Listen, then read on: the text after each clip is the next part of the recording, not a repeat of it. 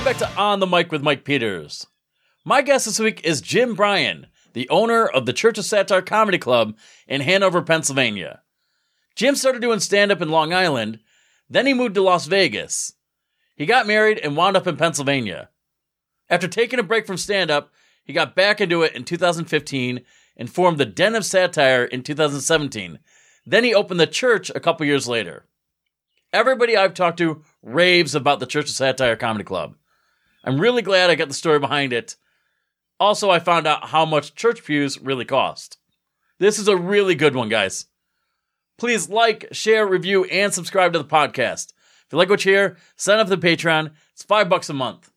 Also, follow Homebrewed Comedy on Facebook and go to homebrewedcomedy.com to see all of my show dates. Thanks so much. I'll talk to you guys next week.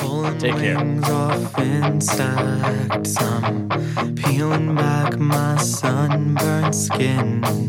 I'll wait outside your bedroom. I, I hope they let me in.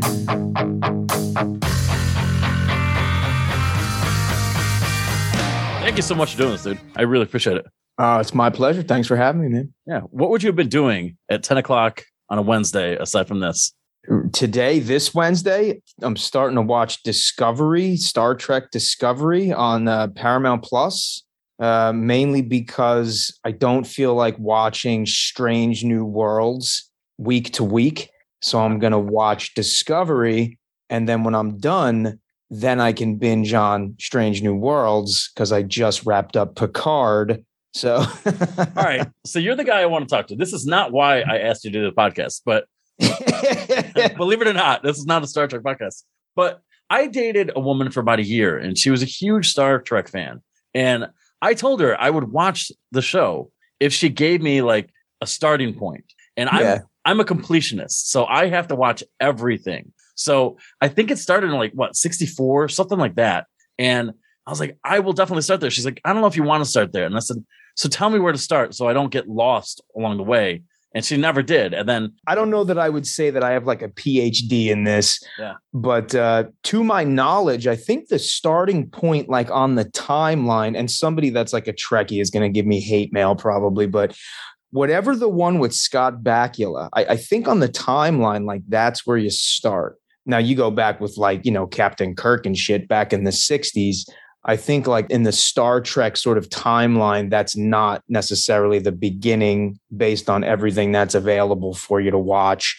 I think a good spot to start uh, are the the newer movies that came out, honestly, because they're like so good. It's got Chris Pine and um, Spock is played by uh, uh, balls. I can't remember, but they're like so action packed, man. They're so good. And like if you weren't into Star Trek, I feel like you would totally be into it after those movies. Yeah, like I like the Marvel stuff. And that's like I think that's the like my entryway into I don't know, nerd culture. I mean, I don't know if it's nerd culture anymore. Mainstream culture now, dude. Yeah, I remember like I, I fell asleep during X Men 2 in the theater. And Yeah. that wasn't an indictment on the movie. I think I was just tired.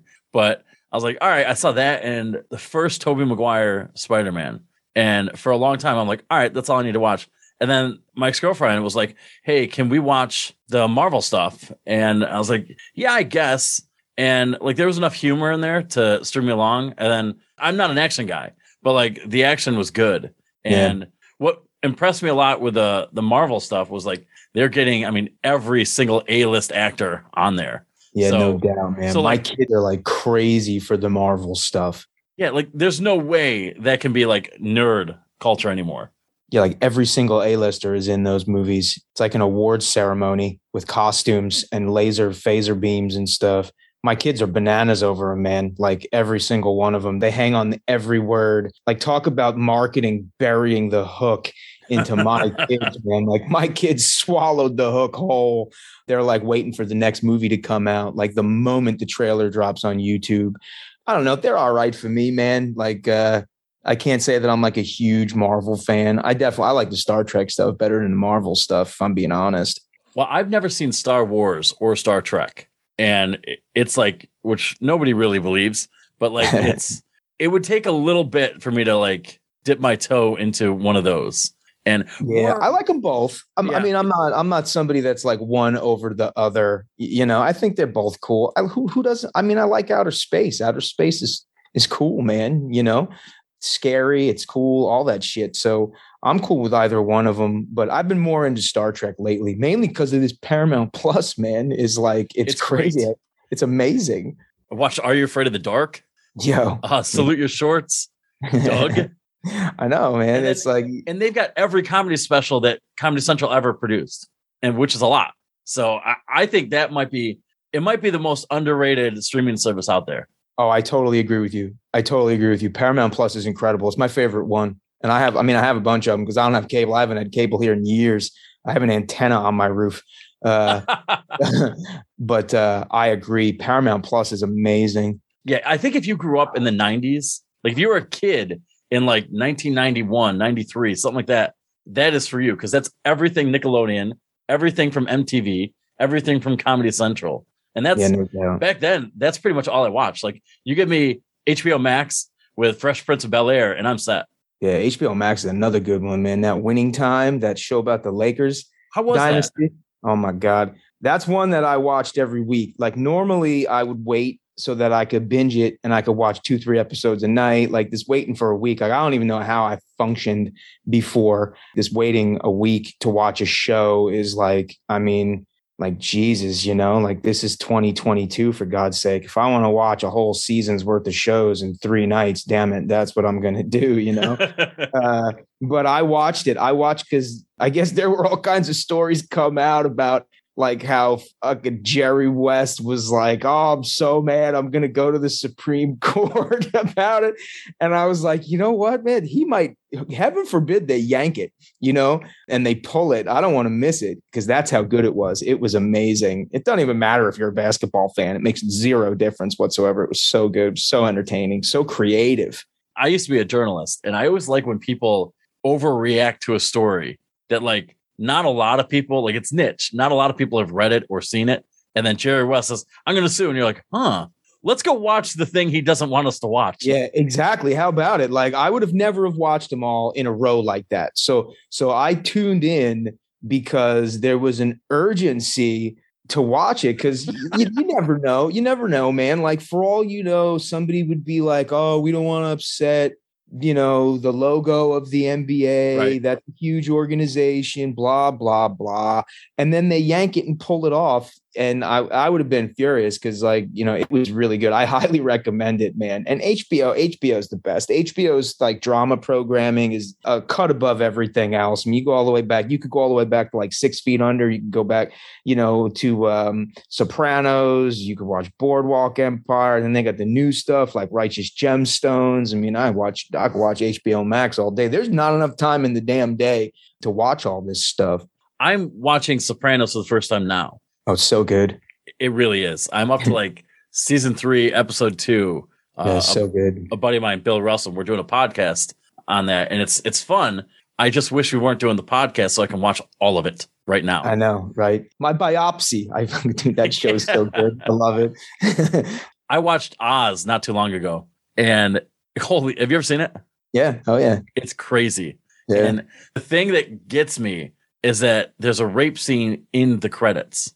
And I was like, that show is fucked up. And I love it. I love every second of it. But I'm like, the balls on HBO's and the producers of that show to say, you know what? We're going to show everybody exactly what you're going to see right in the credits. Yeah, no holds barred, man. HBO's, I mean, HBO's, they're just better than the rest. I mean, I don't really know how to put it. You know, they get the best. I mean, I, their their writers are so good. The content is so good. They're like seasonal programming, episodic programming is is, is so exceptional. I was happy to pay for HBO Max. It was like a no brainer. It didn't even have like I remember a lot of people signing for HBO Max because they were like, oh, you know, you'll die if you go to the movie theaters from the pandemic. So we're just going to release stuff right on this streaming service. And I know that's why a lot of people signed up for it. But I signed up because I was like, just I just knew all the access. I was I could spend the rest of my life watching some of these shows. So happy to get take my money. You know? yeah, man, I have so many streaming services. Somebody asked me recently which one was my favorite, and I couldn't, I couldn't tell him because I didn't know how many I had. Like I'm like, oh, yeah, I, I have Amazon Prime, and I'm like, I use it for the packages, so I guess I have that. But I have Disney Plus for basically The Simpsons. I get these apps, and I'm like, okay, well, I'm gonna watch two shows, and I'm gonna spend ten dollars a month to watch these two shows or to have access. So I get a service like HBO Max, and I look through it one day, and I'm like, holy shit, they have everything I've ever wanted. Yeah. Everything. And I just have to keep remembering that I have this and that these shows are on it, so I get my money's worth. 'Cause I'm Yeah. very, I'm very cheap, but like I have ADD too, so it's a bad. I mean, imagine a scenario. I mean, if you grew up in the '90s, you know, like we were more or less raised by the television set. Like we were, we're the first generation of folks that had access to, you know, more than you know seven channels or whatever. so when something, if you were to tell me, if you were to like come down, be beamed down, and be like, in the future, you're gonna have like the ability to do what I could do all day. Like I feel like I'm gonna wind up mummified in my wingback um, with my hand on the remote control with like season 900 of Chicago Fire streaming on my television set. Like it's double edged, you know, because you you want to like get out and get some fresh air, but you're like, oh my god, like I I really really really need to watch Quantum Leap again. and it's just it's one of those things. I don't know, man. I need to get like an alternating air cushion so I don't wind up with pressure sores watching this so much. So I like how you've gotten like two Scott Bakula references in the first ten yeah, minutes. righteous. Well, you know, and I was thinking about I, I oftentimes like I think about Dean Stockwell for some weird reason, you know, because we lost him. You know, he died a while back, you know. And I remember when he died, it was like the first thing I was like, oh my God, Ziggy, pew, pew, pew. Like me and my friends was texting each other, you know. Um, he was a star of that show, not Scott Bakula, in my opinion. But Do you ever watch It's Always Sunny? Yes, but I didn't quite get into it as much as everybody else, man. I'm not sure why, but now I think I can stream it now. So Yeah, I, I don't yeah. know who, you know, I'm pretty sure I can stream it now. So I, I might take another go at it to where I can like, if I can watch like episode, episode, episode, if they can, if they can hook me in three hours as opposed to three weeks, you know, I might get into it. My wife got really into it. She watched it. I believe it's on Hulu. It's really, Yeah. really good. But Scott Bakula, they bring him on, I want to say like season 12 or 13, and they do a quantum leap type story where Oh my He's- gosh, that's great. he's just like, uh, he's an orderly in a hospital. I think it's something like that. And they just do a nod to him. And That's it's, funny. it's like, you're like, wait, is it, is it? Because they don't mention he's Scott Bakula. But you're like, yeah, I know who that is. And then finally they, they That's do a quantum leap thing for him. So it's really cool. That's funny. Where'd you grow up? Uh, I grew up on Long Island, uh, Okay. New York. I went to uh, like I was born in Vegas actually, but uh, I went from like first grade until graduating high school on Long Island. So how'd you end up in the Hanover, Pennsylvania area? After I graduated high school, I went out to Vegas. I went back to Vegas. You know, it was one of those like, you know, I'm gonna go f- see where I was born type of things. And like obviously I'm 18 years old. I'm in Las Vegas. I'm unsupervised. So it was like it was paradisio, you know. Yeah. Uh, it was uh so I was there for a couple of years and I came home for another couple of years and then terrorists attacked New York City and you know in like early I think it was uh it was probably like summer of 02 2002 I was like dude the whole time I was like I got to get off Long Island man like this place I felt very trapped after 9-11 not not just me like everybody did. Like most people after that like just like with most collective trauma people were like oh i'm gonna do something big with my life. I was like i need to get off this island because there's only two roads off this place. Like get me out of here. I don't want to next time it happens i don't want to get stuck here. So i just left. Like i loaded up my van. I went cross country and i went for this like long drawn out drive like you know month or whatever. And vegas is where i resettled and when I went there, I got there in, you know, sometime like late to like late 2002, whatever. And I just took up there. Like, you know, I'd started comedy in New York City and on Long Island, and I went to Vegas and I resumed like, you know, starting my comedy thing out in Vegas. And I was there for like years, whatever. Just so happened that my wife, she went out to Vegas on vacation and I bumped into her at a casino at like a you know at a mu- at a music venue at a casino we just sort of bumped into each other we met i lived there she was on vacation and it just kind of took off from there she ended up moving out to vegas to finish her master's degree or whatever we got married and then like she's from the hanover area Gotcha. so that's how I wound up back here. After we had our first kid and she got pregnant with the second one, we were like, well, I definitely don't want to raise a family in Las Vegas. Like this was fun, Mhm. but you know, I never even really had any expectations or plans for a family. I never even really looked that much far ahead, to be honest with you. But when you get, I got to that point and I was like, I really can't see raising a family here. So what are our options? And Long Island's like crazy expensive. So it wasn't even really an option to start a family out there in Hanover. This area, South Central PA, is comparatively much more affordable. So that's where we came. We wound up here. Yeah, I learned of Hanover because I dated a woman in Stewartstown, Pennsylvania, Okay. which, which I was told was the armpit of Hanover County. I don't, I don't know if that if that's or I'm sorry of York County.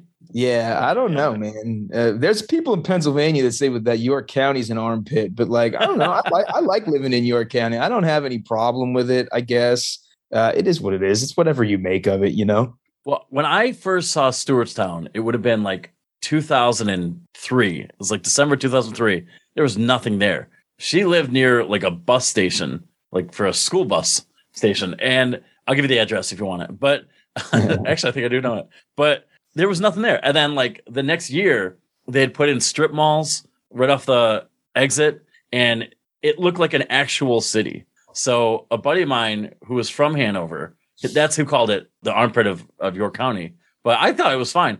But yeah, I can't imagine it's very expensive to live because, like, I lived in Baltimore and Annapolis, and I know people like she lived in Stewartstown because it was just cheaper to live there and commute to Baltimore than actually buy a place there.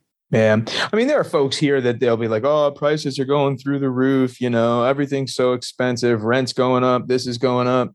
But I mean, that's happening mm, fucking everywhere, you know? I mean, then you look at other places like Annapolis, for example, or even places not that far from here down into Maryland, where it's we have a lot of people living in the Hanover area where they commute down to Baltimore and even further down into DC. You know, we're talking one to two and a half hour commutes every day because the cost of living up here is is so much more agreeable. So and there's all kinds of neighborhoods popping up around here. You know, you get the old heads that are like, "Oh, you know, everything's going to shit." You know, it's there's new houses. That's like, what do you expect to happen? You think he's going to grow corn forever in a place? Like sooner or later, they're gonna people going to need houses. You know, you can't build a fucking house out of corn husks. So it's just like there's it's still country lifestyle. Where I live, it's even more because I'm like 15 minutes outside of Hanover. So, but um, like the downtown area is cool. The club, like where the club's located, it's really you know it's kind of in it's in it's enjoying this growth right now where the downtown main street hanover the main street usa has representation down here. So there's like investment there's some investment happening in the storefronts and stuff. Covid really took a piss on it but you know it did that for everybody. It's not like hanover's different than any other place. So we're kind of enjoying a little bit of uh I don't know. The the needle's moving in terms of like, you know, some cultural exposure and some different things like that. Like there's never really been anything like that here. So the younger population that lives here is is not moving out en masse the way that they used to, which is exactly what I need. When did you start doing stand up? Was that Oh, right two. high school? Oh, two. Yeah, okay. two, 2002. I mean, I'd I'd wanted to do it. I'd wanted to do it before I even realized I wanted to do it. You know, like I was infatuated with Saturday Night Live when I was little, but not so much the skits. I was infatuated with the monologues like ever since I was little. Before I even really realized what I was watching, I was so enamored with the monologues on Saturday Night Live. So I think that's probably what planted the seed and then you know then i started like you know stealing records and shit listening to Pryor and that type of thing. So i always knew i wanted to do it but i just never had the balls to do it i guess. You, you know what i'm saying? Mhm. uh, but uh, eventually i just you know I, I couldn't not do it. I was like i have to try this whatever before before i never try it. So it happened in uh, it was like february of 2002 i think i started. And that was while you're still in Long Island, right?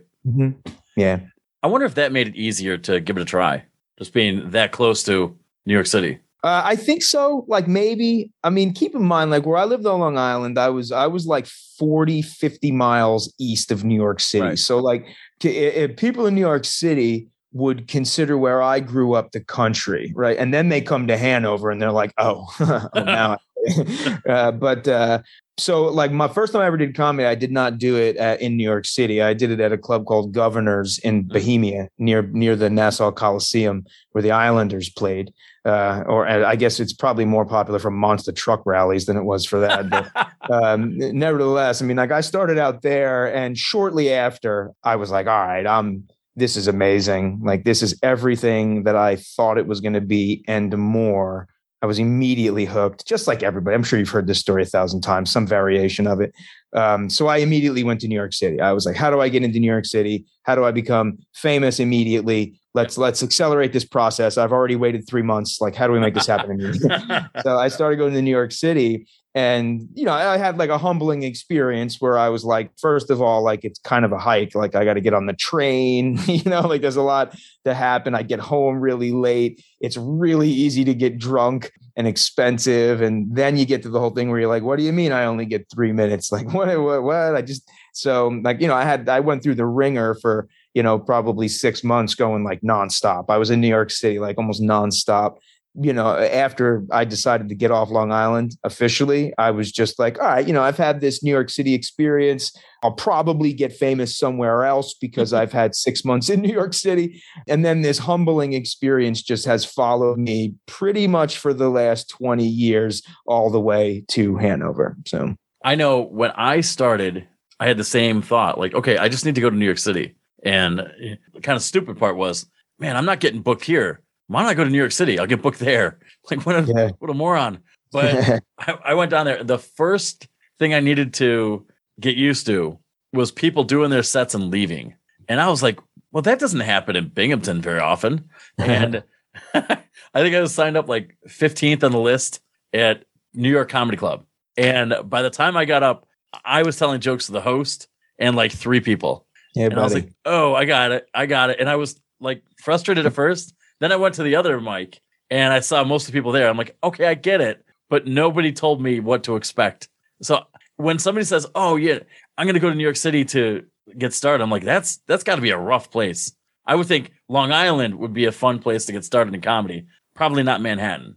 Yeah, I liked I liked coming up in Vegas. Honestly, to be honest with you, I was with some cool guys. You know, it wasn't it wasn't easy, but it's not easy anywhere. Yeah. You know, like there is no easy scene because stand up's not easy. It's pretty unforgiving. You know, overall, I can't say that I and nobody told me what to expect when I got into it, right? Because I didn't have any peers or friends that I started with you know like i was the only one of my friends that had any interest in doing this you know so i went when i was doing it i was largely by myself going to bringers but Right. then after a while my friends were like dude i don't want to do this man like like you don't follow me to to my job to support me like what is happening here like this is such a weird concept that we have to keep coming to watch you like motherfucker when are you going to get famous like this is do I have to do this forever? And I was like, I don't know, man. I don't know the rules. Like maybe you do have to come to my shows forever because it was, you know, there was never there was never like an orientation program for this.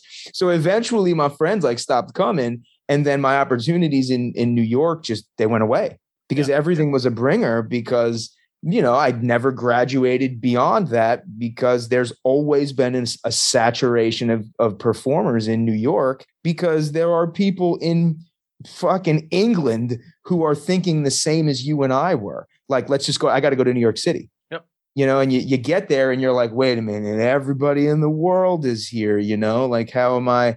So maybe I got a little disenfranchised, you know, because I was younger and it was probably stupid, whatever. I mean, it was stupid, but uh, I was also like really antsy. Like I wanted to go and explore the country and do fun stuff. So, you know, I did a little comedy in Chicago at a couple open mics and then we kept going. I did some other ones in some other places. And when I got to Vegas, it was a young, it was kind of a growing scene. Some of the guys that I came up with down there in Vegas, like they've really gone on to do some pretty exciting things with their comedy careers. So I'm, you know, I'm pretty stoked for them. Jealous as hell, but you know, stoked for them also. so you know i'm saying and then when i left vegas and came to pa it was like in this area there was nothing there was nothing it was over for me pretty much i mean i went to baltimore a couple of times but at that point i had three kids in diapers there was just it is what it is I, I had a hunker down so i was out of comedy i was out of the game for probably like six years plus while i was up here just working and building a career and raising a family with my wife uh, I didn't get back into it until like maybe 2015, 2016. And I probably stopped doing it in like 2007, 2008. What inspired you to get back into it? I never wanted to leave it. Okay. You know, I left it out of necessity because anyone, like if you got a, you know, if you're in a relationship with somebody that's not a comedian, it's super hard to impress upon them like how this works. Mhm. You know, it's like, all right, here's the deal. I'm going to be gone for four hours. I'm going to make nothing. I might eat, but they're going to make, I'll drink for free. Like that's what your wife wants to hear. Right. That you're going to, like, listen, I'm going to go out. I'm going to tell dick jokes. I'm going to get nowhere, but I'm going to get hammered in the process. I'll be back around 2 a.m right. like that doesn't work man like that you know so i was at a point where i you know i i don't know i guess i kind of appreciated how unnatural that was for like a growing relationship and family when there were so many responsibilities that needed to be tended to at home so i just you know i just put it away and there was a there, there was a while there where like honestly i don't even know that i thought about it you know there were months that would go by where i'd never even think about it but uh, I always kept writing jokes. Like I couldn't stop thinking in terms of beginning, middle, end, punchline. You know, it was just it had been burned into my brain. So I don't know. You figure 2000, maybe 2016, 2015. I had grown so tired of my work. You know, like I was I was making good money, and I was like, man, I I should be happier, man. Like, what's the deal? And I think I realized what the deal was. I, I wasn't doing something that I really would have preferred been doing. So I talked with my wife about it and she was cool. She was like, Yeah, I kind of knew this was coming, Right. you know, because she had met me before. Like when she met me, I was doing comedy full, like almost full time. You know what I'm saying? Like every night I was going to mics and stuff. So I think she'd been kind of waiting for it to happen eventually. So she was cool with it. And I just, I just jumped right back into it. Does she think you're funny? She doesn't come to my shows very much. Uh, she never has. Like she'll come. Like if I'm closing a weekend, I, I gen, I'll, I'll close one weekend a year at the club. Yeah. Um. Otherwise, I don't really perform at the club. But she'll come for my weekend. It's in February every year. I do a weekend, and she'll come. But other than that, not really. She don't know. well, I was just thinking like maybe if she thought you were funny, she's like, yeah, you know what? Go out, go out. It's worth it. But if you're not funny, she's like, "Eh, maybe she's sick of you. It's like, Yeah, well, it could be. She, in the beginning, she would be like, "Have fun," and I'd be like, "Cut it with that passive aggressive shit," you know. uh, but I, I think uh, I think at one point I was like, you know what, I'm just going to take her advice regardless. And like I really did, I started going out and I started having fun again with it, where I wasn't worried so much about you know where I was going to wind up with stand up. I was older. I you know you could even make the case that like I'm in my 40s now. When I got into it, I was in my late 30s. I was like already kind of past my prime, maybe uh, a little bit. Whereas, like a lot of the people I came up with, they'd been doing it nonstop the whole time. They clearly had advanced farther. So I just concentrated on actually having fun, like making people laugh. And I started to get booked more as a result. I started getting booked for longer performances. And it was like before I knew it, I was getting invited to headline shows, and that having fun made me a better comic, I think. Um, it made me enjoy telling my jokes more. It made me more present in what was happening. People enjoyed watching me more, I think, because I was like legitimately having fun. I was having a ball up there. I still do. I enjoy doing it now. I have fun telling jokes. I think that's an underrated concept. Like a like you have to have fun. I remember when I started, which was about 2016. So there was like it's a weird thing. Like I think that was like a mini comedy boom. Like people got into it in 15 and 16 and 17. Tons of people I talked to are, like that. But when I started, I didn't want to laugh at anything I said. I wanted to be like stone faced. I wanted to be like Steven Wright and Demetri Martin, just like let the words carry everything. I did a show recently where I was having such a good time. People were laughing and I started laughing too. And I'm like, I was just in the moment. You could absolutely tell I was having a blast. And I think that resonated with the audience We're like, oh, Yeah, man. he's really happy to be here. We're happy to have him. It's kind of like a, a very cool relationship at that point. Yeah, I mean, fun is fun is as contagious as misery. Misery loves company is the common common phrase, but fun likes company too, man. And um, people want to be a part of that. They want to engage in that experience of like that guy's having fun. I mean, I've had other comedians that were like, "You you have more fun than than a lot of comics that I, that they watch," you know, and if comedians have a good time watching me, that peer support is it is tremendous to me. Oh yeah. I'm not even quite sure that I'm ready to say that I'd rather the audience like me than other comedians like me. Like if you know that peer support's very valuable to me. Um, so if a comedian is like, man, you really have a good time, man, that's awesome. Like you have you have more fun than a lot of people we watch. I enjoy watching you. Well, hell, man, if you can make a comedian enjoy when they're usually not even listening, they they want you to suck Yes. most of the time. Um, that's meant that's meant a lot to me, and it's really been just a matter of like me staying in my lane. I don't watch a lot of stand up. I honestly have not consumed a great deal of stand up since I decided I wanted to be a stand up back in like the early 2000s. I'm not somebody that watches a lot of comedy specials and it's not like I'm trying I'm not like, you know, elitist or anything. I'm impressionable and I really do not want to even by accident pick up on something else that somebody else said, right? Like I just want to have my own little world and tell my shit about my life. I don't want to sound like anybody else. Like I'm just worried. I've always been worried about that happening, like copying by mistake, you Yeah. know? So I've been like really, I, I don't know, I'm very insulated in that regard uh, when it comes to telling jokes. And I think that that's kind of helped me focus. I think I'm kind of unique in that regard that maybe I don't necessarily follow like a, you know, a standardized type of whatever. And it, I, I don't know, it kind of helps me, you know, that uniqueness is, I don't have a whole lot else going to get booked, you know, like I'm not avant garde. No, but who the hell cares what I have to say about anything of any social impact right now? Um, my hot takes are pointless. So I stay in my lane. I tell my stories about what my life is like right now. And so long as I just stay up here, things have been pretty good for me, you know. I mean, granted, I want to get booked more, but Well, so does every, so does so does everybody else, you know. So when you started back up again in Hanover, like where did you go? Like what do you have a home scene? Like I would think Harrisburg or Baltimore. Baltimore, probably. It was like a pick'em, right? Yeah. I'm about an hour from Baltimore to the south, Harrisburg to the north. Yeah. Right. So it really was Harrisburg has the one club. They got the comedy zone. And then Baltimore had the comedy factory and Magooby's at the time. Right. So I was like, well, that place is two clubs. I had been when I when I visited here before I even moved here, I visited here and I went to an Orioles game at Camden Yards Love it. and I kind of fell in love with Inner Harbor and Baltimore. Like it's I was so like, easy to do.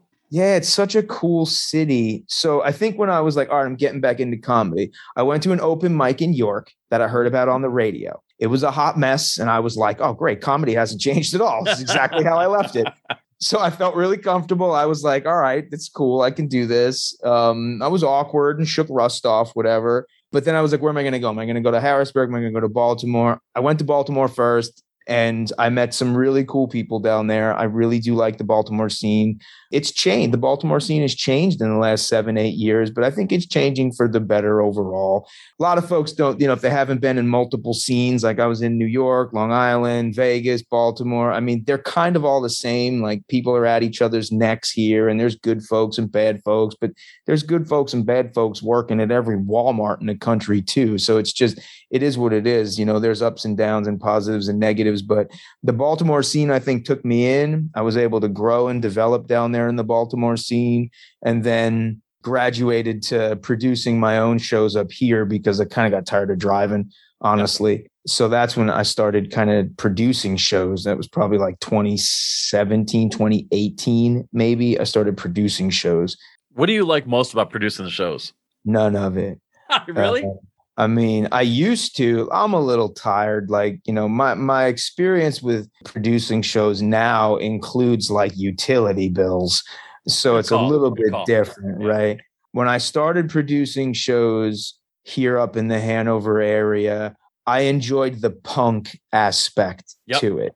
I enjoyed loading up my Subaru with wood pallet stages and stereo equipment and like multiple people coming together. We were doing a late night Friday night show in a vape shop after they closed. So, like, you know, we had lighting rigs that we put up everything. Like, it was so punk that I fell in love with all of it. But, you know, as with most good things, they come to a conclusion, you know, like people are like, hey, how long are you guys going to be fucking doing shows in my vape shop? Like, you know, uh, like inherently, like somebody pukes on a wall or something like that, you know but um, I think that was my favorite part. Like I just enjoyed the hang of it all. My whole production crew at the time, none of them was comics. Um, it was all friends and former coworkers and you know guys older guys like my age too and you know in their 40s or even a little older like maybe somebody had a passion for photography somebody had a passion for videography um, and we like pulled all this cool collection of people together to put on a really good show. And then the comics started coming you know to where that show that show got super popular to where i would have 10 12 showcase comics coming up from baltimore coming down from pittsburgh like people were coming from a ways to come and perform in a vape shop. I was like this is crazy. So that was fun. I did enjoy that. It was a free show too. So like i didn't have no stress about selling tickets or anything like that. I was paying people in cheeseburgers and Chick-fil-A gift cards and stuff, you know. It was real, it was chill, man. It was cool. I did. I liked it. It was a big old party every single time. I produce shows all over New York, and that DIY aspect is what drives me. And the fact that I can put all of my equipment in the trunk of my car and set up shop at a bar or a restaurant, uh, a hallway if I wanted to, a basement, and have a whole lot of fun and just assemble three or four comedians from all over the state or Pennsylvania, wherever, and just come together and perform is, I don't know. There, you're right. There, there's something so punk rock about it. And Yeah. it's as close as I'm ever going to get to being in a punk rock band. You know, it's what I always want to do, but had no none of the talent or drive for music. You know, I just wanted to be part of that scene. And oh God, it's so so much I fun. know it made me feel younger. You know, there was That something too. there was something about it that made me feel like I hadn't grown up as much as I actually had, right? Like I wasn't thinking about the electric bill when I was doing it. I wasn't thinking about the fact that like, man, my back's gonna hurt tomorrow from picking up these speakers, you know. I didn't think about any of it, man. Like it was just it was an amazing experience, you know. For me, like I'm I have I have this like unending compulsion to move the chains down the field. So it was like, okay, what's next? Right? Like it's time to get a club. Um, which, you know, it wasn't I can't even say that it was really a necessary thing that I had to do. It was just this constant thing that I'm putting on myself whatever but when uh, when we got shut down a couple years ago whatever over over uh, pandemic uh, we moved the party outside in the summer and it was like reliving the whole punk atmosphere. We got to do it all over again. You know we we took the speakers off the walls at the club. We took all the cords we loaded them right back into the back of the subaru. We went out and this time we went out into like a grassy field and i was like sledgehammering stakes in the ground for parking areas and stuff. And again it was crazy labor intensive I was a couple years older, so I was even more sore in the back over it. But it was so like infusing with energy to do that again, that punk atmosphere of like, hey, there's nothing here, but now there's a comedy show. It was just, it's just such a cool thing to be a part of, you know? Yeah. Were you into punk rock? Uh, no, not particularly. you know, I mean, I like, you know, like I listen to the Clash and stuff, Right. but you know, I'm not, you know, in the Sex Pistols. I remember when I was in high school, like, you know, I listened to them, whatever. But like, I can't say that I'm like a huge punk rock aficionado, but I definitely can appreciate the allure of that lifestyle, that that loaded up and rock it out lifestyle, and then pack it up and get out of there before they give you a ticket. Like, I get it. It it's fun, man. It was fun. I'm glad I did it because it really it catapulted not just the club itself, but like me as a comic. You know, it helped me as a comic grow. When did you form the Church of Satire? 2017, maybe. Okay. It started as a joke, man. Like we had this little cafe that they were letting us produce shows in, and the venue like wasn't having really great attendance you know and it was like what can we do to get more people to come to comedy? Because if you're a comedy producer like in your head you're like comedy's the best form of art. Like don't waste your time on music nights. You should do comedy every night of the week. But in reality the person's like this guy's delusional man. Like like you got five people showed up on saturday. How are you going to get people to show up on tuesday? So for fun, like we were calling this little cafe our den of satire, right? Like it was, you know, it was like this fun little name we had for it. And I was like, yo, let's just call it Church of Satire, man, because there's so many church folks around here. Like maybe we can almost dupe people into coming with the name church. So like I don't go to church a lot, but like that shit is sold the hell out on like Sunday morning. Like that's a terrible time slot and it's packed every single week. Like how you get people to come Sunday at nine o'clock in the morning. Like people turn up for this. So I was like, let's just call Church of Satire and see what happens. And I'm not even kidding you, Mike. Like within two weeks, we had three times as many people. I looked at my friends and I was like, I cannot believe that this worked. you know, so then we just kept it. We just kept the name and we did it at the at the vape show. We turned it into Church of Satire at the vape show, and then we took it to Gettysburg and did it at a winery. And we just kept having these like loaded shows with people like like not just comedians but like actual people coming out. And i think it was just this peculiarity with the combination of church and satire in the name. I think people were just like see what it's about whatever it's free. And then that's when you know the guys started like you know they we got a big old king size bed sheet and they drew a picture of my face and put church of satire on it. And that was like the beginning of the brand itself. And then from there it just you know, you get to a point where you're like, all right, what's next? You know, like I'm a grown ass man. I can't be performing in front of a bed sheet with fucking stains on it. I got kids, you know. So, you know, you get to a point where it's like, what next? And then we waited and I waited. And then the what's next presented itself in the form of that very first cafe being vacant. And that's where we're at now. That's awesome. So it just came full circle. Yep. Full circle. Was there any thought to not buying that, or was it just kind of like destiny? Oh yeah, because I can remember even when it, even before we went there, and it was just the place we were doing shows. You almost have to be there, and I think the club's got a really good reputation among comedians, which is super important to me.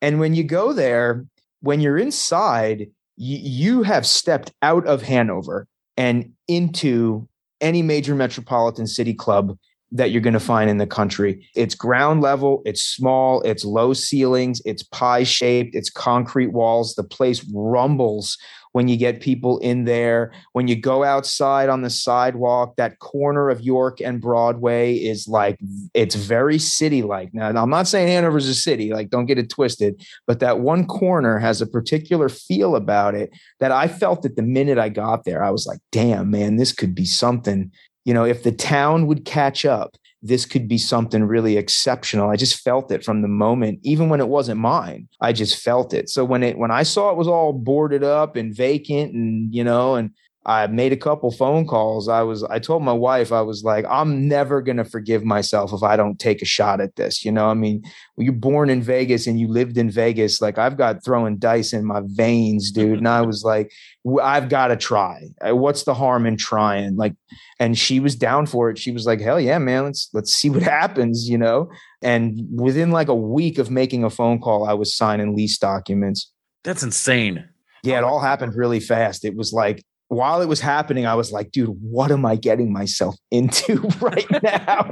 like, I don't even know what I'm doing.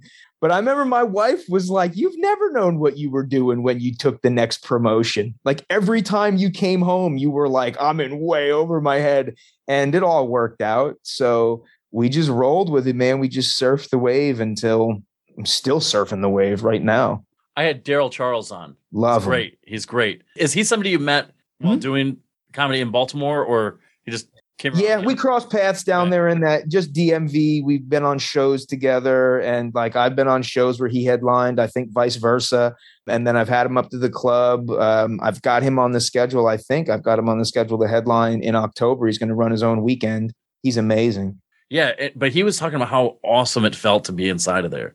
righteous. You've got pews in there, right? Mhm. Why Yeah. pew? I mean, obviously the church, but like, how do you get them? Well, it's funny, man. As usual, I get into shit, man. I don't know how this happens sometimes, but when I opened the when I got the place, uh, a gentleman from the Harrisburg area, he had seen me perform one time. He was getting into comedy, but he was also a set designer. Like he designed play sets like uh, for theater productions, right? And um, you know, he worked for he works for a, a sign making company, very creative. His name's Craig Paul, funny dude too. But he had seen me perform, and when he saw that I was opening up a club, he was like, he he was into the concept of somebody that he was like, that's a funny comedian who also owns a club. Like that's kind of a a unique property Yeah. where somebody who you know is is really funny or actually funny. I don't want to say how I'm really funny. That sounds fucking pompous. But um, he was like, you know, here's a guy that's actually funny. He's opening a club. So he contacted me. I didn't even know him, and he contacted me and he was like, hey man, I'd like to come down maybe design your club. And I was like, well, that's cool because I don't know what the fuck I'm doing. So come on down. And when he came down, I was like, listen, I want a brick wall. And he was like, you're fired already. So I was like, all right, well, listen, I want pews. I got my hands on half a dozen pews. And he was like, where in the hell did you get those? And I was like, never you mind.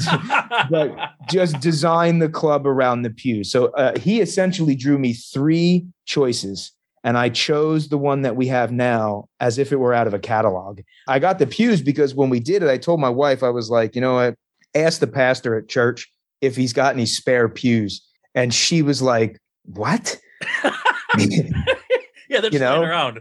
I was like, dude, just go ask him. And she was like, all right, whatever. You know, this is the woman who, like, I told her, I, I made her ask the vet to give her the dog's teeth after they were pulled out. Right. So, like, Right. she's gotten used to living with me. so she went there and she asked him, she was like, do you have any spare pews? and he was like, yes, actually, we have a bunch downstairs we're trying to get rid of. And I was like, no way.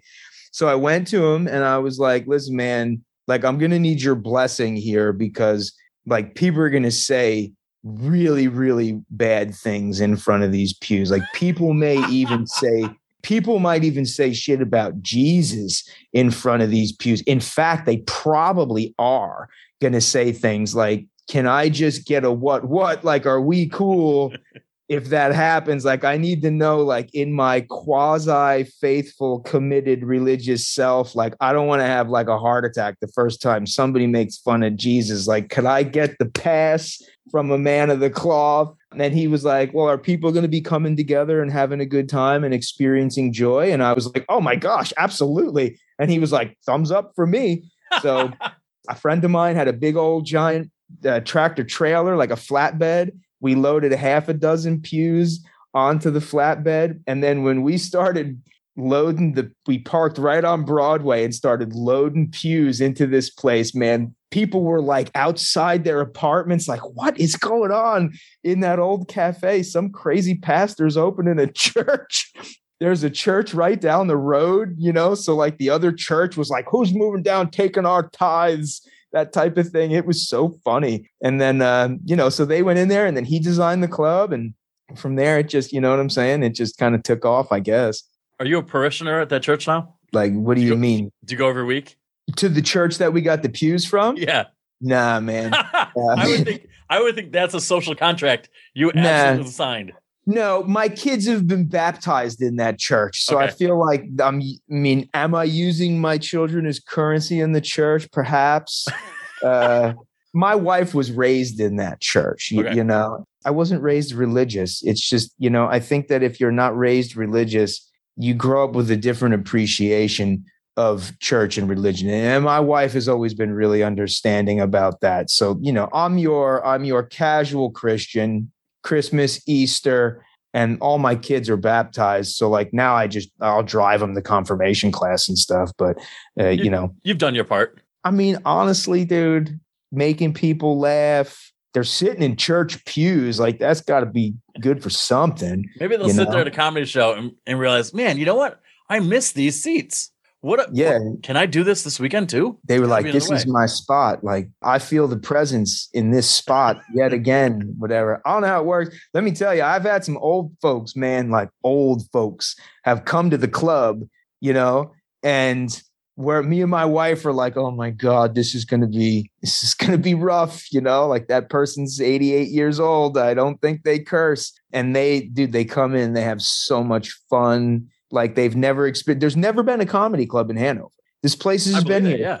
Yeah, like this place has been here since muskets was being fired, and there's never been a comedy club here. So people are experiencing this this form of performance art for like the very first time, and for the most part, they're getting as addicted to it as we all did when we started doing comedy. We have serious fans. It's really fun. Has it been easy to book? I mean, it's so unique. Comedians, you mean? Yeah. Well, the challenge is really being able to compensate them what I believe would be fair because I can't. You know, I only have 49, I have 46 seats. I can accommodate 49, but we've given up a couple of seats to make for our video recording that we do in house because we've got we've got really nice 4Ks mounted throughout the club. So we have given up a couple seats. So I can seat 46 comfortably. I can't charge too much because this is blue collar stuff, man. Like people aren't really going to be like, oh, 35 $40 for a seat. So I, I'm selling 20 bucks online is about as high as I can go. I do 25 at the door and people gripe, man. Like people are like, eh, $25. So, I mean, do the math. Yeah. There's only so much I can make. And it's hard to bring in some talent and make it worth their while. You know, I don't have a liquor license because in Pennsylvania it's impossible. I don't have a restaurant here. So, you know, there's there's limited ways for us to make money besides selling tickets and selling club merchandise. So that's really been the major hang up has been like, you know, I I can't really offer what some of these folks deserve or are accustomed to making. Uh, I do believe what I make up for in those two areas is an experience and appreciation for the performer that not a lot of clubs can match. And I think that when you talk to people who have done the club, I think that's the vibe that they probably communicate is that, you know, there's just something kind of special about the environment when you're there and they come away from it feeling valued and validated and appreciated as performers and maybe not so much just viewed as somebody I'm cutting a check to so that they can occupy the time so that I can sell drinks and sell chicken fingers. Right. Now, maybe I'm thinking of somebody else, but do you buy dinner for the comedians afterwards? Like a lot of pizzas coming Cook. to town? Oh, cook. Cook. That's what it is. Okay. Um, so like we we do have we um we have a local pizza place, Davino's Pizzeria and Grill. And the guy Jason that owns it is amazing. Like his pizza's really great. It's super creative. He's got these like incredible like Big Mac pizza, right? Uh, so we were doing that like every weekend. But like I was like, I'm gonna die of a heart attack. I'm not gonna. I'm not like I can't just keep eating pizza. And then we had to cut costs, especially post pandemic. Like I was like, we have got to come up with a way to stay open. And you know, even though we have a nice arrangement with Davino, um, we had to cut costs every single place we could. So then we started doing burgers and hot dogs outside on the barbecue in the parking lot, and it created this whole other atmosphere uh, where like comedians would go and do their set, and then they'd come out, and we would be like grilling, and you know, we just have this real sort of fellowship feasting thing that's always been well that's one of my favorite parts of the of the whole weekend experience is all of us kind of like chowing down and eating afterwards and hanging out and we've even like last weekend we actually got the griddle inside because we had this like biblical rain so last weekend we did pancakes and I was like, "Whoa, dude, that cost like three dollars, dude. Like, we should really, we should consider pancakes more often." Uh, but everybody loved it. Everybody was like, "Pancakes," you know. Uh, and then the the night after, we did egg sandwiches and stuff. So um, the grub is a big part of the weekend, I think, for everybody. It feels like a comedy festival. Yeah, You're going to do your time and then you're going to hang out, eat. I mean, it seems like a party. And especially if you're there Friday and Saturday, sounds awesome. Yeah, man. I mean, we used to have an apartment hookup across the street for comedians to stay. Unfortunately, when COVID came, you know, like the person was like, hey, man, like I got to rent this apartment. Like it doesn't look like this is going to end anytime soon. And that person was right. We were closed for longer than we had been open up until that point. Like it was over 450 days or some shit. So we lost the apartment, but now it's like most of the time comedians will grab an Airbnb or something, or maybe they'll find a hotel nearby. Uh, I will offer up, like, hey, if you want to crash on the couch, that's fine. But like, be advised, I'm probably going to be back first thing in the morning, like teaching a class on Zoom. So, you know, you might get in. So, uh, for the most part, I'd say it's pretty seldom that they crash on the couch, but, uh, lodging here in town is not prohibitively expensive you know and now that we got the the cameras hooked up like people are walking out of here if they have a great spot We've got a beautiful backdrop. I believe our club is probably as nice looking a club as you're going to find. It looks great on camera. So people are leaving with promotional materials, which is in of itself kind of currency nowadays with TikTok and Instagram reels and those type of things. So everybody's like, oh, let me get the video, let me get the video. So that's another that we've started doing after the pandemic was uh, we really invested in our in-house production capabilities. One of my favorite parts about watching what you guys do is that I think it's lost on a lot of people, especially like audience members. But what's the logic for you to book a host, a separate host for each night? Most clubs I work for or I've seen, they carry the same host on a Friday and a Saturday for four shows. But it seems like you almost always have a different one on Friday and Saturday it's about opportunity. Okay. Um, you know, uh, it's not so much about like giving the audience diversity because you know the folks who come on Saturday they, they didn't they weren't there on Friday. Right. But uh, it's about opportunity. It's about putting local comedians with less experience into the green room and into the show with a seasoned headliner so that we can be part of developing more comedians. Like when I was coming up as a comic, and a lot of people that I know in their early days of coming up, they just felt like opportunities just weren't there, you know. And I'm not saying that Church of Satire is like your avenue to fame and fortune, whatever, but there's been literally countless opportunities granted to folks who they made a connection on their weekend or on their night with a touring headliner and it has created opportunities for them down the road with that person. So that's the main thinking process not just with the host but with the guest. Right. And even sometimes with the feature that we're going to try and we're going to try and bring as much talent as we can through the club so that first of all we can bury our own hook into people. You know, like we're confident that we're going to provide an experience that's so unique that it's going to be difficult to compare to other places. The more people who have that experience, the more people that are going to go back to their comedy scenes and talk it up. The other advantage to it is that, like, I really do want to be a part in developing more comedians and giving comedians more opportunities. Like that that gives me a great deal of joy and purpose. I have to be honest with you. You know, like advancing other people is something that I've always taken pride in. Even when I was a manager in healthcare, advancing other people has been something that's important to me. So I think that's my mainly my my my primary logic with having uh, different people in those roles on the same weekend. I also think like if you have, they know each other very well if you have Michael O'Donnell hosting on Friday and Manny Santiago hosting on Saturday, you also get a look at both of those guys to say, hey, maybe they can feature for Daryl Charles in October. It's I mean, funny you mentioned Manny and Mike because I love both of them. Yeah. And Manny and Mike in July are going to co-headline a weekend. Really? So Man- Manny's going to headline Friday and Mike's going to feature. And then the next day, Mike's going to headline and Manny's going to feature. That's crazy. Yeah.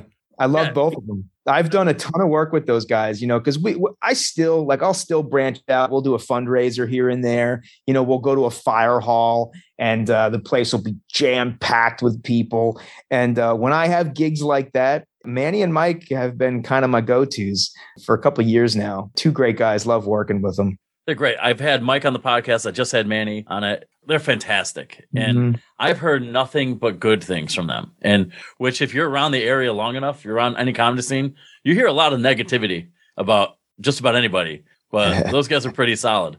Yeah, they're good, man. They're good. They're funny. Like, all right, let's let's cut everything out of it. Yeah. And look at it from just the comedy aspect because, you know, if if we were to base this on just who the good people are, then I might have some open spots, you know. yeah. But uh yeah, and uh, and I like both of them as people. I can hang with them, but they're both very, very funny. They're very talented comedians. You, you know, so I was excited to give them their headline opportunities at the club. Like, you know, and they've headlined places before, but, you know, I was happy to give them the club. I think that Hanover is going to enjoy that weekend. I'm very excited for that weekend, actually. Which weekend is that? It's July 15th and 16th. That's outstanding. I have not booked either of them yet, but I will. But yeah, like I said, like I, I work with Zach Hammond a lot. Yeah, I know Zach. Zach's headline. Yeah. Zach actually was the last show before the pandemic. Oh, really? hmm Did you blame him for it? Yeah, it was all his fault. He licked I- every doorknob. Yep. Yep. Trust me, I've worked with him. I've seen what he does. It's disgusting. yeah, I, lo- I like Zach. Zach's funny, man. He's he's he's got a dark edge to him. I appreciate that. It's funny working with him because we just did a show in really North New York, and Zach can go in front of a room full of older people, and I'm like, "Oh shit, what are we gonna do? What am I gonna do? They they're not gonna like my stuff." Zach's like, "Fuck it, who cares?" And he goes in Oh there. yeah, He has no fear with what he's doing. And I've told him for years, one of my favorite things about watching him, one of my favorite aspects of his set, his material, is that he can lose a room and then get them right back. And I like watching him play with that yo-yo. I think honestly, I, there are times where I've seen Zach where I'm like, this motherfucker's losing the room on purpose. I think he gets off on. It. It's like a sadist, you Yeah. know. And then the the skill in getting it back, I think, is a great deal of payoff for Zach. If you were to ask him, I, I bet I bet he enjoys that roping him back in after he's like made them really question his humanity. Uh, he, he's a lot of fun. I got a lot of respect for him, and he's great backstage. Right? He's a solid person. He's a respectable human being. Uh, he treats the club with a great deal of respect and dignity, which means a lot to me. Not everybody that comes through vibes on what I love about my place. You know, like there are people who, you know, they'll see that it's small and they'll see that the pay isn't great and they'll see that you know i'm i don't have a food menu and i just made pancakes and like pancakes what is this guy you know like there are some folks who and again people are allowed to have their opinions whatever but when somebody comes in and really picks up what i'm putting down and respects my squad and you know uh, that means a lot to me and i remember that i hold that in high regard you know and zach's one of those folks Yeah. He told me one time, he's like, whatever you do, whatever you offer me, I'll do it. And I'm like, I'll remember that because it meant a lot, especially when I was starting booking. I had like him and a guy, Paul Kozlowski, who were like, yeah, I like your hustle. So we believe in you. And holy shit, does that matter? I mean, yeah, yeah, man. i know that's right yeah, you're, you're low at times. You're like, oh no, I still have these hammers who are still going to fight for me. Dude, I just I got a guy coming this weekend, Mike Leibovitz. He's been on Last Comic Standing. He's been on HBO. He's been on Comedy Central. He just recently, in the last couple years, won this Carnival Cruise contest uh, for a contract with Carnival Cruise Lines, where he was on like a reality TV show where like James Van Der Beek was the host. like this, you know, this guy's got like you know, after he's done with us this weekend, he's out to Chicago to headline Zanies. So there's no logical reason for this guy to want to party with us Right. but he absolutely appreciates all of some of those finer points that we appreciate and i'm going to pay him as much as i can possibly afford without like taking food off of my kids plates and he knows that and like you know it's just those types of things like they do come up there's been some people who have performed in hanover that given what my resources are there's no real logical explanation for why they were here except that they love comedy and so do we Yeah. Do you ever find yourself being afraid to ask somebody to do a show for that Mhm. budget? Like that's my biggest problem right now. Yep, I, it's I, I don't know that that'll ever go away, but uh, I'm a lot more comfortable just being like, listen, here's the deal. You can say no, and it's cool. Like if I'm ever in a position to pay more, hopefully you still consider me as an option. But this is what I can do now. right? And that's why I've added all the extra stuff by being like, if you want to crash here, you can crash here. I'll give you video. It's going to be really good video. I'll actually send it to you, you know, even though like I'm, I'm so far behind, right? But but uh, you know, I spend a lot of my own time. Like just last night and this morning, I was cutting videos from the open mic. I still have headliners I have to get their videos for. Like I put, I make it a priority to get this stuff to people. You know, I add all these extra amenities as like ways to be like, you know, I also do this for you and some of them have been like nah no good. I'm not interested. And you know and others i mean i got to the point where i don't really have to contact anybody anymore. I have a problem getting back to everybody right. is where i'm at now. But in the beginning when we first opened i was yes terrified to insult people yep. by offering them not enough money you know I, so i've had people ask like like i've heard from other people like well do you not like him? Because he doesn't know why you're not booking him. I'm like well because in my mind, I can't pay him enough to justify four hour four yeah. hours in the car. Like I, I and then go back. Like like I'm thinking about his bottom line. Mm-hmm. And a lot of times people don't care. But I'm like, no, but I do. Like I don't just wanna... keep that you keep that mindset and and and it'll serve you well. People appreciate that. You never know. Like some of them might, you know, like particularly with the New York City comedians, so many of them have TV credits but what they don't have are opportunities to do 25, 35, 45 minutes. It's crazy. Right? Like they're going up. These are people with TV credits that are fighting tooth and nail for five minute spots, you know? And as comedians, we all need to stretch our legs to like see if we can connect those five minute spots to our 10 minute spots, make those 10 minute spots into a 20 minute spot, take our 20 minute spots and combine them with other 10 and 20 minute spots as we ultimately work our way towards 45 to 60 minutes. I mean, that's the standard, right? Um, 60 minutes for me is like a pitcher pitching a complete game. And you have to, you got to pitch five before you can pitch six. You got to pitch six before you can pitch seven. And, you know, sometimes when you offer this to comedians in New York City and you think they're going to turn you down, what they're really looking for is some place that's going to give them an opportunity to do 45 to 60 minutes and they're going to put a crowd in front of them. Right. I can do that. Right. I mean, not every time. The crowd part's been kind of hard from time to time, but I'm going to bust my ass creating that environment for people. And if they say yes to what I'm offering, then I'm not going to feel bad anymore.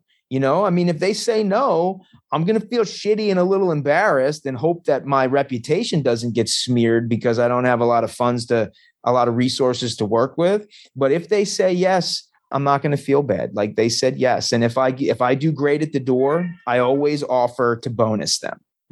And if I do shitty at the door and I wind up losing money, it's too bad. It's my fault. They get paid what I said they was going to get paid every time. So I offer them a guarantee with a bonus if we sell out. And if I don't make enough to turn a profit, I'm the businessman. That's my that's my cross to bear, so to speak. They'll get paid what I said I was going to pay them. That's incredibly important, and that's mm-hmm. that's how I've been able to book the people I book routinely. It's like yeah. because I offer a guarantee with an incentive if we, if we sell enough tickets, and then we do tips too. So I'm like, you're always going to walk away with more than I promised you. Like that's the guarantee.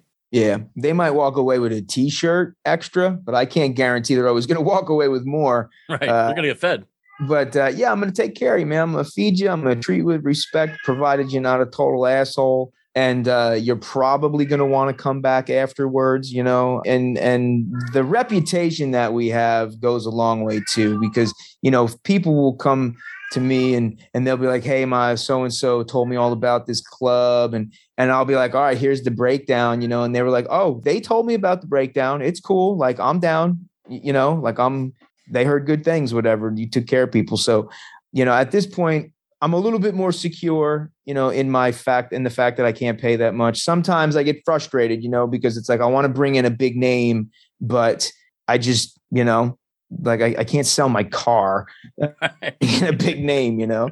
Do you remember the worst set you've ever had as a comedian or the worst show? My worst show? Yeah. I still maintain that the worst shows for me are the ones where, as a promoter, I don't sell enough tickets and the comedian on stage doesn't have an audience. They're the worst. However, I have had my own. Like, I've never been slapped or no shit like that, but I've had ones where, like, I was, you know, me and a few of the people on the show were like the only people in the room except for one or two attendees and a bartender. And uh, I can remember one where like the room was literally empty except for two people sitting in the front row.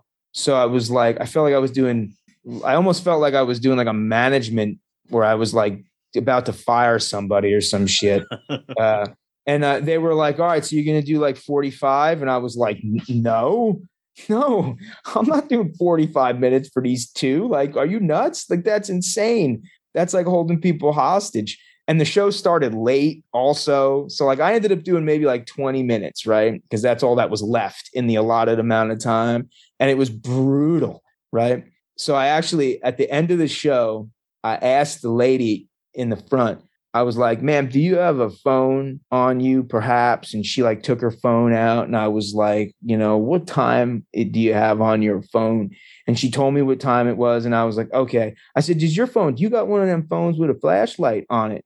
She was like, yeah, I got a flashlight. And I was like, get fuck out of here. Really? I said, turn that flashlight on. Let me see that thing. And she was like, she turned it on. And I was like, can you hold that sucker up? Like, hold it up. And she held it up. And I was like, all right, folks, that's my time. and I've wound up doing that shit so many times afterwards. But that was the first time I did it. And it was so funny, man. The host was like, what the fuck? What are you doing? And I was like, dude, look around. Like they, the, the staff is sweeping. Like, let's get out of here but uh, that was one of the worst. You know, I always try to make the best out of a bad situation. I think I did that time, but like that was rough.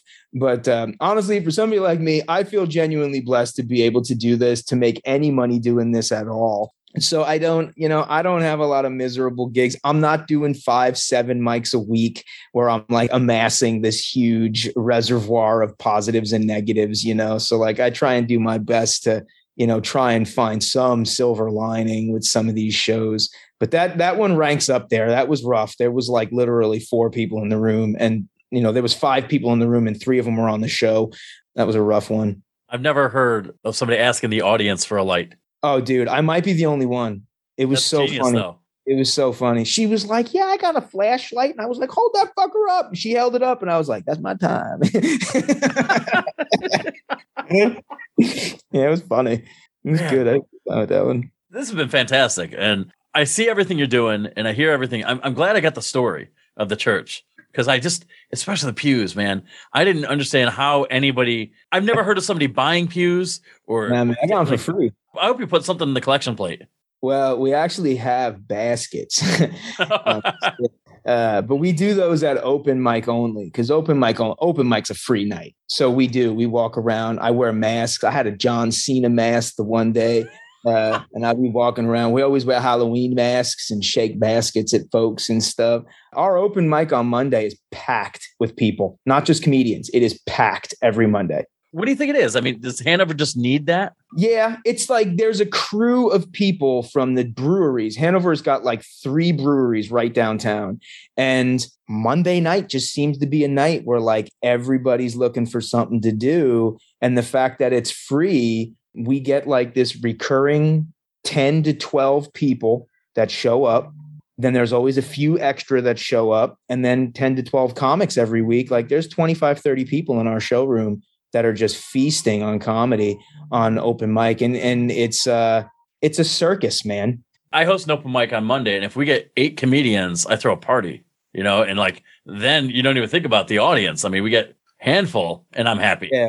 Ours is ridiculous. And i don't have anything to do with it. I hang out in the back and like edit videos and watch paramount plus in the green room and then they just text me when it's time to come shake baskets. That's run by darnell fusen and tom nutty and those two guys have embraced this whole wrestling culture. It's called Open Mic Nitro. It's really phenomenal. So that's great. Well, I'll let you go, man. You know, I don't want. Yeah, that's cool, man. Actually, I, I actually I got to run to the club right now. I'm oh. actually on my way out the door. That worked out. You want to plug anything? I mean, social media, Anything just you know everybody that's listening you know i mean you can follow me on social media. Just follow my name you know uh, uh, instagram jim tells jokes tiktok it's the sole proprietor. But uh, mainly like the club. Just follow church of satire comedy club. And if you're in the area like we really we have exceptional weekends happening all the time. And then uh, for you reach out to me on the slip on the side. We'll get you to come down. We'll get you a spot. We'll get you working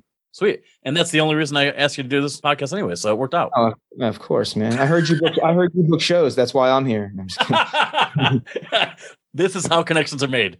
yeah, we're the most self-serving people in the world. No kidding. Yeah.